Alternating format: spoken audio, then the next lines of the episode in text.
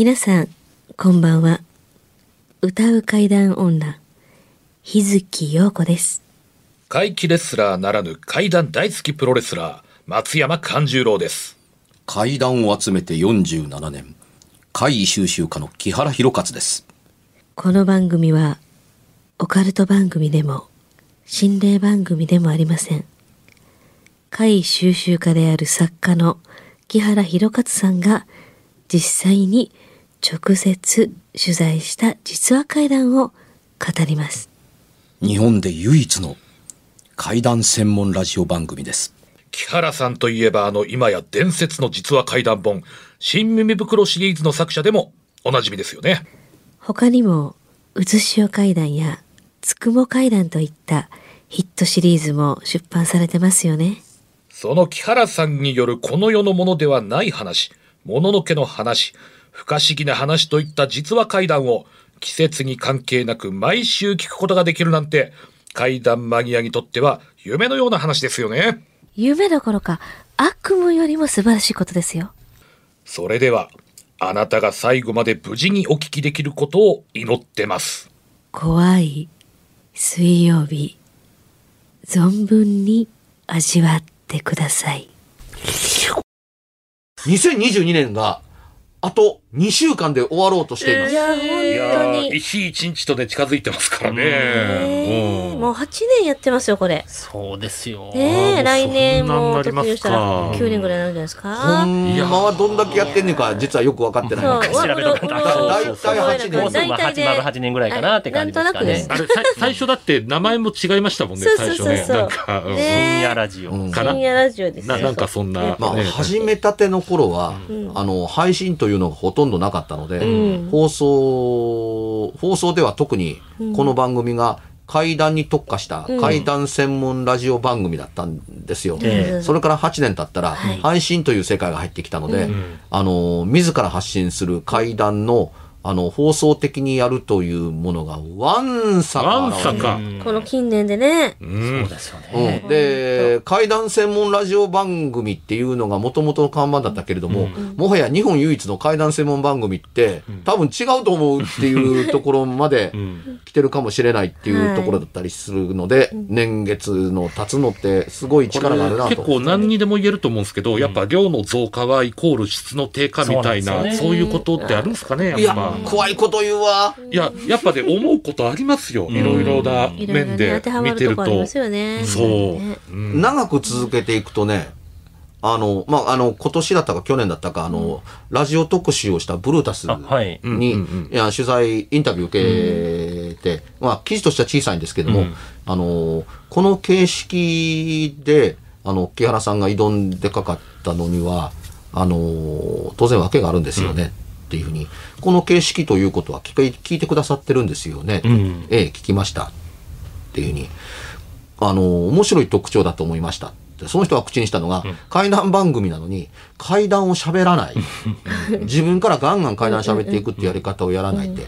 他みんなそうですよ。わ、かりやすく言うと。基本そうですうん。ね。基本そうですね。って。で、これを一番最初で、やりたい放題できたのに、なぜ階段喋りまくるっていう話にしなかったんですか？って、あ、答え簡単です。ガス欠横骨からです。もうその、それはもうとても簡単です。で、質も落ちる可能性もありますしね。そうですねネタがないから作り話みたいになってきたらね、えらいことですし。その通りですね。うん。で、あの、そういうことをしないにえーしてみても、いや、これは同じような話が過去にもあったでと思うのは、ユーザーさんが決めることです。うん。うん。で、えーえーっと、前、表で喋ったんだったか、裏の別冊で、えー喋ったんだか、あーですけれども、あのー階段って長く喋っていくと、えあのー例えば、ブームがあって、ん。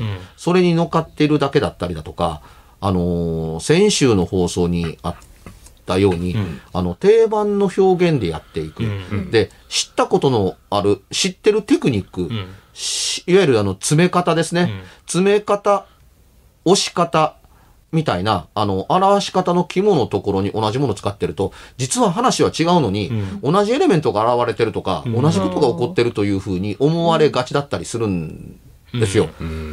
これはね、んこれが長く続いていくと、やはり全部、あの、包括的に見てもそうですけれども、あのーマンネリ化してると思っうん。たりするわけ。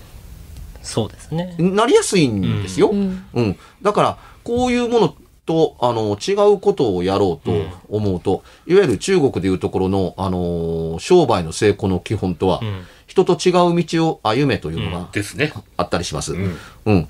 だから、あのーこういうものが、ものが起こらないように樹木を集めようかと思うと、鉄砲玉持ってくるといいんですよ。うん。まあ、鉄砲玉何かって言ったら、これは呪われたなんとかですとか、うんこれは、あのーね、こういうものが含まれた写真ですだとか、うん、これはこういうもの、ドラマがある、あの、人形なんです。うん。みたいに、あの、ものにストーリーかぶせてくるわけですよ。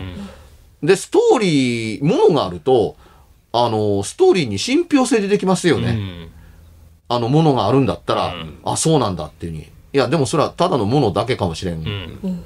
あのー わけですよ。そねそそれはもう当たり前の話ですよね。ものってすごく話くっつけやすいんですよ。うん。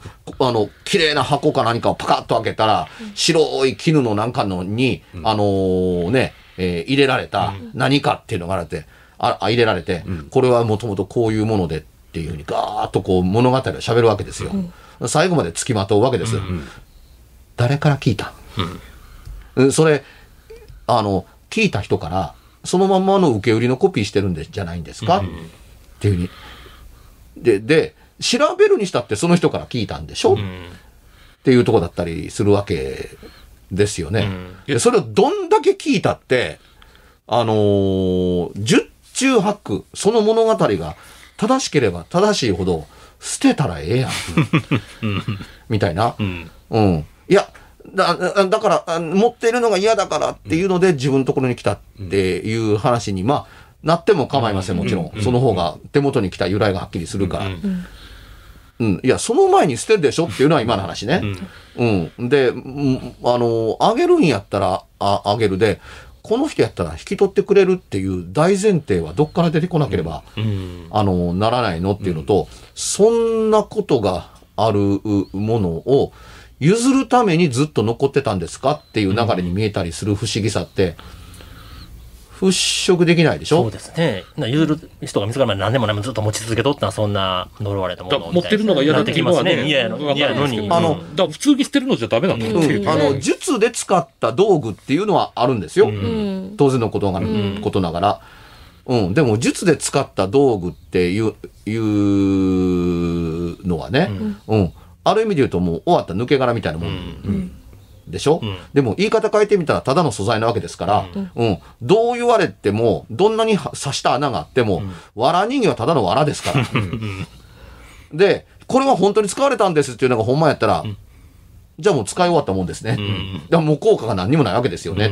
っていうふうにしかならないから、あのーね、呪いだった藁人形とか、のじゃなくて、呪いに使った笑い。そうそうそうそう。過去形や過去形。う。ん。で、呪いに使ったかもわからなかったりするのは、あのー呪詛に使うものに必要なエレメントって、あの、あるんですよ。えやがて別冊に登場してきますけれども、はい。今、生補足の話してますから、えやがて別冊に登場してきます。あのーさすが、あのーね、シャーマンからの教えを請うてる人だけあって、まあまあ僕と意見が合う合うっていうところだったりするんですけど、詳しくは別冊で、うん、詳しくはさすがに生放送の買って、話してます。買って、買って。うん買って、面白いよ。うん、これも有料なんですよ。そう。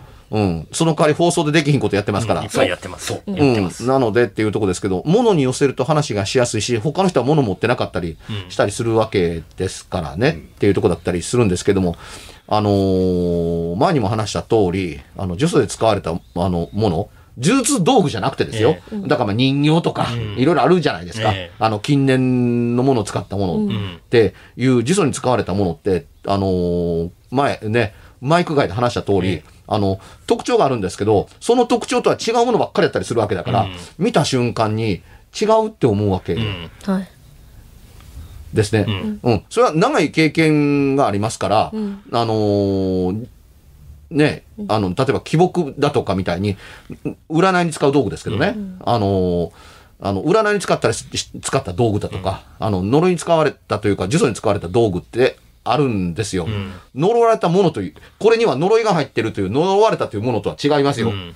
うん。勘違いしないでくださいね。術のために使った道具と、あの、術が込められてるかのように言われる道具って、いわゆる呪いの人形っていうふうに言われる系のものですか。えうん。あのーだったりするものを、あの、こうやって持ってますっていう人っていうのって、その50年も階段やってりゃ、あの、出会ったことはなくはないですけど、なんとも思ったことないですね。どんな説明聞い聞いても、あの、その場で、あのー伐採することはなかったですけど、ええあ、そうですかって。怖くないです。怖いですよね。すごくないですかって言ったら、うん、怖くもないし、すごくもないですよ。っていうふうに。えとね、もう拍子抜けしたみたいに、え、木原さんだから理解してもらいいただけると思ったのにって、いや、ちょっと言い方変えますね。あの、そう言われるのはもうなんかとっても嬉しいですけども、うん、そう思っていただけるなら、そういう僕だから、あの、これ違いますよえ。う。うんん。っていうふうに、え、じゃあ、この中で最強と言われてるこの人形は？って言ったら、いや、ただのボロボロの人形ですけど、うん。でにストーリー喋るんですよ。ね、ほら、ただのボロボロの人形でしょ。え、え、わけわからないみたいな、こんな話があるのにっていうふうに、うん。まあ、言い方変えてみると、そんな話があるからと言った方がいいですねっていうところだったりするから、怪談本、かつて70年代に作られた怪談本の世界が、元ネタが忘れられて、語り継いでる人間の間で広がって、どう考えてどう捉えたら一丁上がりっていう形が、あの、テクニカルとしていかに残ってるのかっていうのが、よくわかる。で、それにぴったり合致すると、これ呪いの人形なんですっていうふうに。うん。古道具屋で売ってるようなね、みたいな、あの、ものだったりはするんですよ。でも、そういう話を聞いたことがない世代にとっては、新しくてしょうがない。なるほど。逆に新鮮に思っちゃうんでしょうね。うん。だからさっき、鉄砲玉やっていうふうに、うん、もの。あのーほら、話だけじゃなくて、写真があるから、うん話が成立したかと思うような身に見える鉄砲玉。ものがあるから、あのーものの話、これに、これにまつわる、ここにある由来はみたいなことをやってて、ストーリーを喋るから、こっちは階段なのかもわからないけど、信憑性の道具に、ここに物があるからっていうのでっていうのって、これ、化け物工業の理屈と、うん。あそうですね。とってもよく似てるんで偽すよ。物小屋的な感じですね親の因果が子に報いみたいな。うん。つまりあの、ね。うん、うちの九段ちゃんがそうですけど、はい。千吉地蔵というストーリーと、あのー紙芝居を57枚見せられる。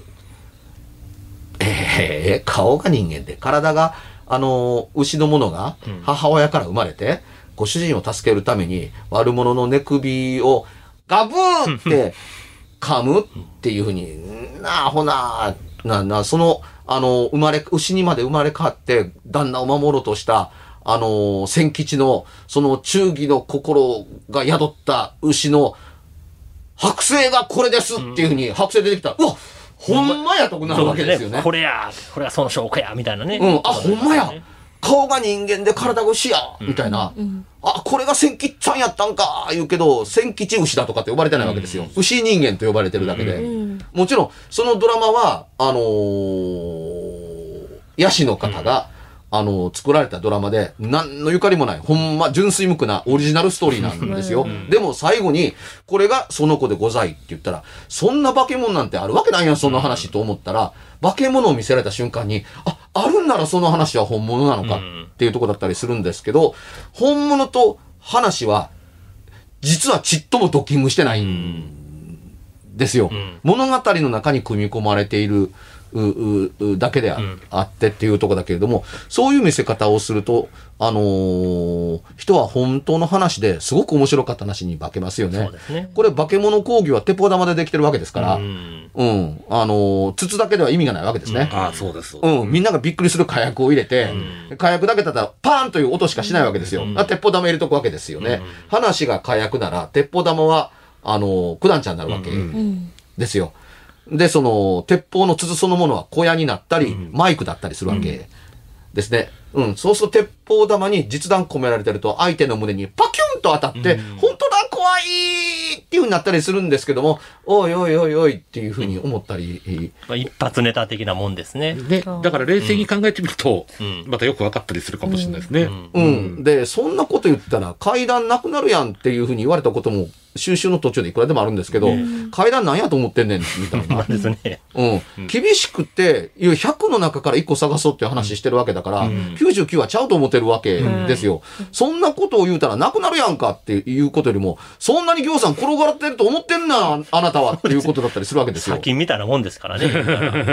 めったになかったりするんですよ。でめったになかったりするもののために、あの、ちゃんと調べて、こう、より分けるわけじゃないですか。だから怖いんですよ。なんかめったにないから、その、ゴロゴロ転がってへんからこそ階段っていうのは怖い。なそう、その通りですよ。ね。ねこんなね、あの、例えば3キロも4キロもある石を砕いて、ん。砕いて、砕いて、砕いて、砂なんだか粉なんだかぐらいにして、ガリガリなったやガゴロゴソゴソのパサパサになったやつを水と一緒に流して、皿の上でこうやってぐるぐる回してると、金だけが重いから、他のものは遠心力と水で外に出てるけど、金だけが残るって、え、3キロも4キロも削ってこんなちょっとなの？って言ったら、あっただけでもいいでしょうっていうふうに、たかだか3キロや4キロの岩の中から、金がこれだけ取れただけでもって言ったら、え、だって、え、えす、す砂粒が2つか3つってね、比較的多い方じゃないんですか？っていうような話されたりするけれども、そんなこと言ったら金なんかないじゃないですかって言ったら、いや、ないのと、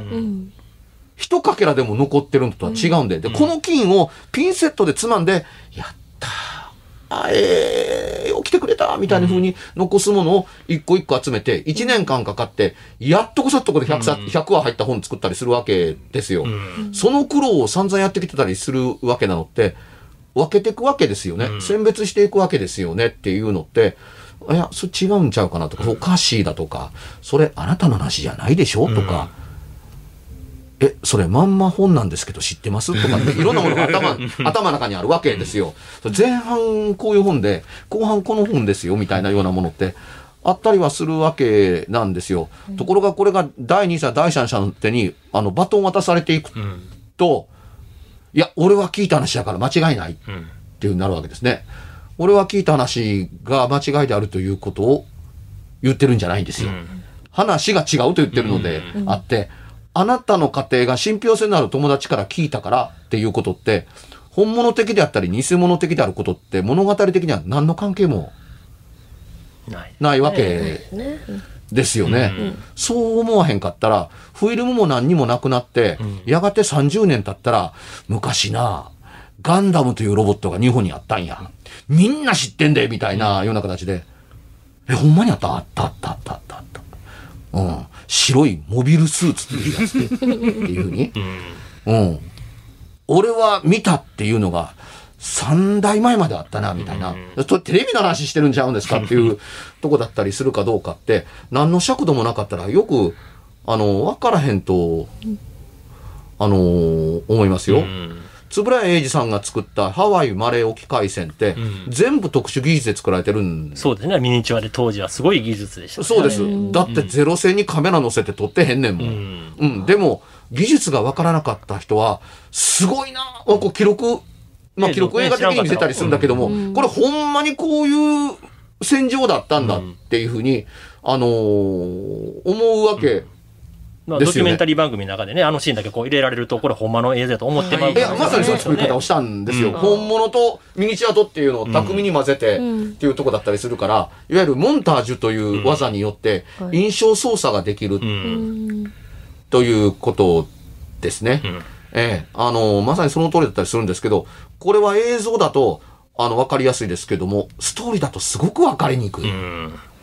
うん。で、あのー僕はその、ただ怖がらせるだけに特化してないっていうことよりも、実体験に寄り添いたいと思うっていう形で分けてきたわけですね。ね実体験に寄り添う。うん、階段を潰してもらってるというわけとは違うんですよ。そうですね。れは僕が採取して残す話じゃないという話をしてるので、あってというとこだったりはするのと、あのー本当でなかったものは本当でなかった階段で面白いと思うんですよ。まあ、都市伝説としてね、楽しむそうとかいう方法ありますからね。そういう本もありますからね聞いたらね。面白いと思うんですけど、実話ですとか、本当にあったんですって言われたら、いや、そりゃないやろっていうふうに思ってるだけなんですよ。話としてはおもろいけどな。なので、その木原さんがこれまで一生懸命その採取してきた話の中から何かこう、寄り抜いていただくようなことが久しぶりにあってもいいんじゃないうですかね。お題をね、ちょっとね、しばらくなかったんじゃないですか。おなかね便りたくさんいただいているおかげで。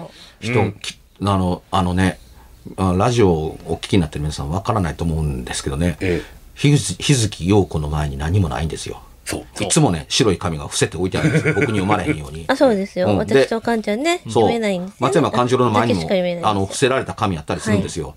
で佐々木君の前前にもどうかしたら嫌やけれどもある時に嫌な予感がしたりするんですけども、今回3人の前に何にもないんですよ。何にも何にもないということはねそうなるだろうなと思ってなんですよ。ね。今回ね、こう収録がちょっとタイトになったんだ。タイトっていうか日にちがね、ちょっとね10日ぐらいしか空いてない。そうほんと短い。珍しいお便りが来る時間がなかったんですよ。ね。そうなんですよ。だから、ちょでも、お題、お題も久しぶりですか？っと、そう、久しぶりになりますけども今からちょっと行、きますか、サクッと。はい、はい、サクッとまずぜひ行きましょう、行きましょう。だけでも出してなかったと思うんですけど、坂道っていうのはどうですかね？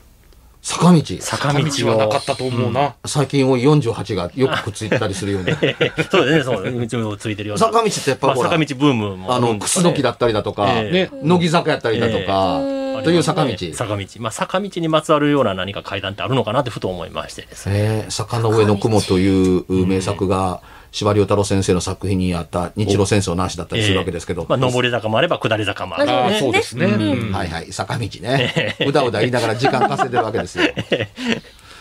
あのー怪異と出会うのに、あのー平地と坂道で、どっちが多いだとかという考え方って、まあ、聞いてる方もそう思ってると思いますけど、ええあんまり関係がありません。そうですね、関係ないんですよ、ね。あの、例えば、あのー坂道とは言いませんけれども、んあのー傾斜のある人の歩く道という点で言うと、山道はみんな坂道ですよね。そうですね。うん。だから、あのー山で出会った怪異というののほとんどって、坂道の怪異っていういう置き換え方もうん。できると思いますが、確かに。ただ単にそう形に、そういう形でカテゴリカテゴリーされないのは、周り坂しかないのに何言うてんね ん。うん。ということだったりするのと、それほど坂に囲まれてるところは山のではないのかうんっていうふうに思われたりするわけですね。だから、あの、坂が明確に怪異の理由の根幹をなすことというのは、まあ滅多になかなかない。ないです。坂で出会うということが、あの、あるだけだったりするんですけれども、つまり、あの、関係ないと思うと、道のことを詳しく書きませんから、んあの、平、よほど関係があるのでない限りには、うんあの、皆さん平坦な道、道が出てくる話を平坦だと思っておられて、えーえーよ読まれてると思うんですけども、案外坂道は、あのーああるんですよ。用がないから、あ、あえて書かないだけで。あえて書かないだけで、坂が大きなエレメントを、あの、成してるとは、あのー思わなかったりするんですよ。そうですか。うん、ただ、あの、サッカーがキーワードとして出てくるものっていうのって、ん。あのーあるかないかがよくわからなかったりするん、っていうのもあったりするんですよ。例えばですけどね、あの、新耳袋の相方に、中山一郎という人がいます。はい。ええで、えー彼がまだ赤ちゃんだった頃、まるっきりのバブーっていう頃、うん。時、うんあのー乳母車に、あのー入れてもうて、ええあのお母さんと買い物かなんかに出かけたって言うてたかな。おうん。それで、と、坂の上で、お母さんが、あのー知り合いのお母さんでしょうね。誰かとなんか立ち話なんかしたんじゃなかったかな。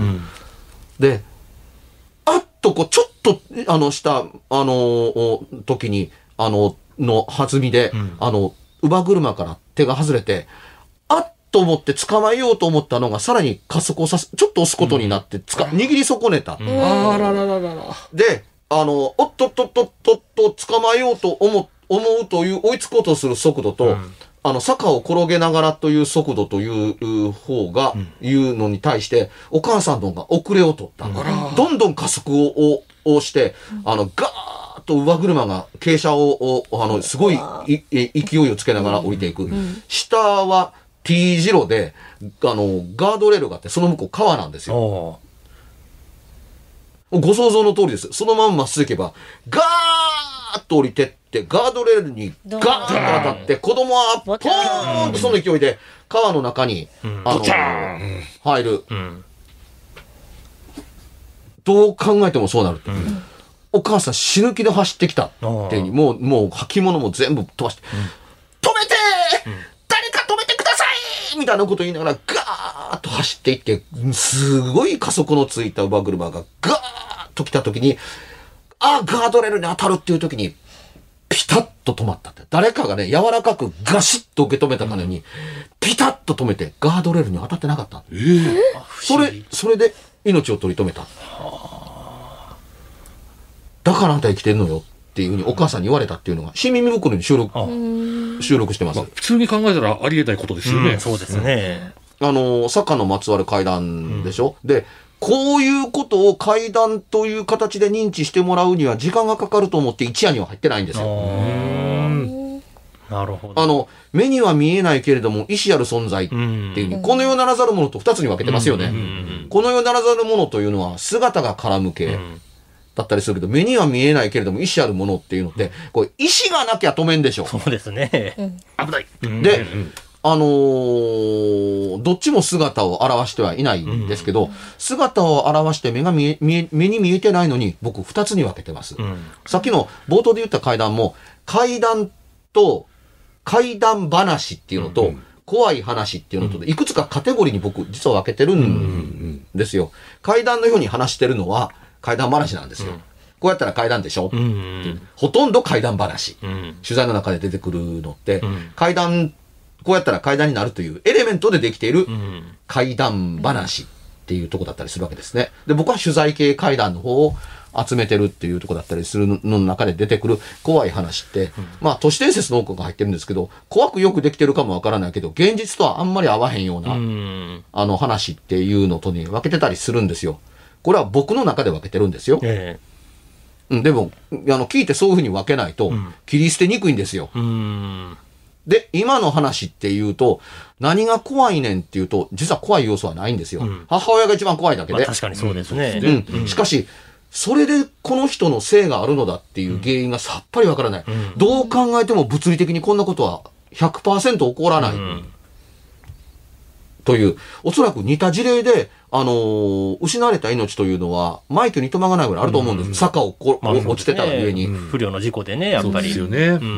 うん、逆に言うと、すごい加速がついている乳母車にもかかわらず、乳母車の、あの、車輪って高速に耐えるわけじゃないですから、うん、あの、車軸の、あの、ブレによって、まああの、転倒する転倒する、可その通り、転倒して横ガッタガラガラガラシャーンなって、やはり大怪我をするというケースになるケースの方が多いと言っても過言ではないでしょう。うんそれを無事走り抜けることの途中にも怪異があったかもわからないし、ガシッと受け止めるために途中で倒れなかったのだっていう、餓死の前から、あの、守護が働いていたかのような話だったのかもしれないけれども、最後の最後、圧縮された止めなければならないという何かの意志的なものは、乳母車のガードレールの追突を許さなかったんですね。それが別なものであるならば、ガードレールがそれに変わっただけだから、やっぱり止まった衝撃で飛び出すはずなんですよ。うん。だから、つあの、止めてくれた人間は、あの、乳母車から赤ん坊が飛び出ないような飛びか、止め方をしたわけです。うんいわゆる、あの、クッションとしての、あの、結構、こういう、止め方。うんこう、説明が難しいですけど、受け止めるじゃないですけど、ちょっと待って待って待って。普通やったら負荷かかったらポンってなっちゃうからね。そう、それはね、あの、ガードレールと同じでしょ？ねうんそれもなく、ファッうん、乳母車を止めたんじゃないんです。赤ん坊を助けたという止まり方でなければ成立しないから、そうですなるほどそこに意志を感じるそうですね。わけですね。うんで、これは坂がないともともとできないメカニズムの階段だったりはします。しかし、坂が悪さをしたわけではない。し、お母さんのうっかりといえばうっかりですけども、お母さんのうっかりが怪異かっていうと、もちろんそんなことはそうですね。あの、ないわけですよ。したがって、坂が、あの、怪異に介入しているのではなくて、事件や事故の前提に、あのー坂が混じってるっていう考え方がいいですかね。だから、言い方変えてみると、あのー曲がり角の階段はありますかっていう、曲がり道の階段みたいなもんですね。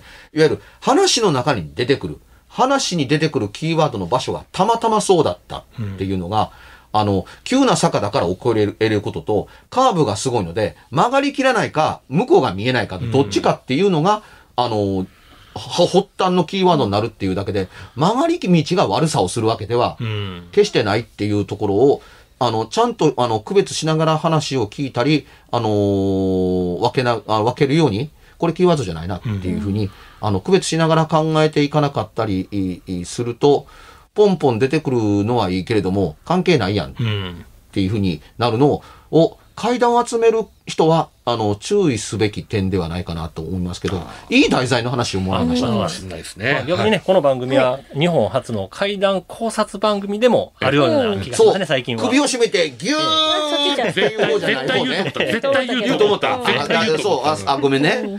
えい い、霧のいいところで、あの、はい。行きましょうか、はいー、告知。締められちゃった。えーっと、松山勘十郎はですね、えー来年2月5日、大衆プロレス松山座の来年一発目の公演は2月5日、大阪の幾度区民センターで3時から行います。出演者や料金等の詳細はもうバシバシアップしておりますので、ぜひ、松山勘十郎で検索して、情報にたどり着いて、ぜひ、拙者の元まで会いに来てください。待ってます。文字通り新春バトルですね。その通りです。はい。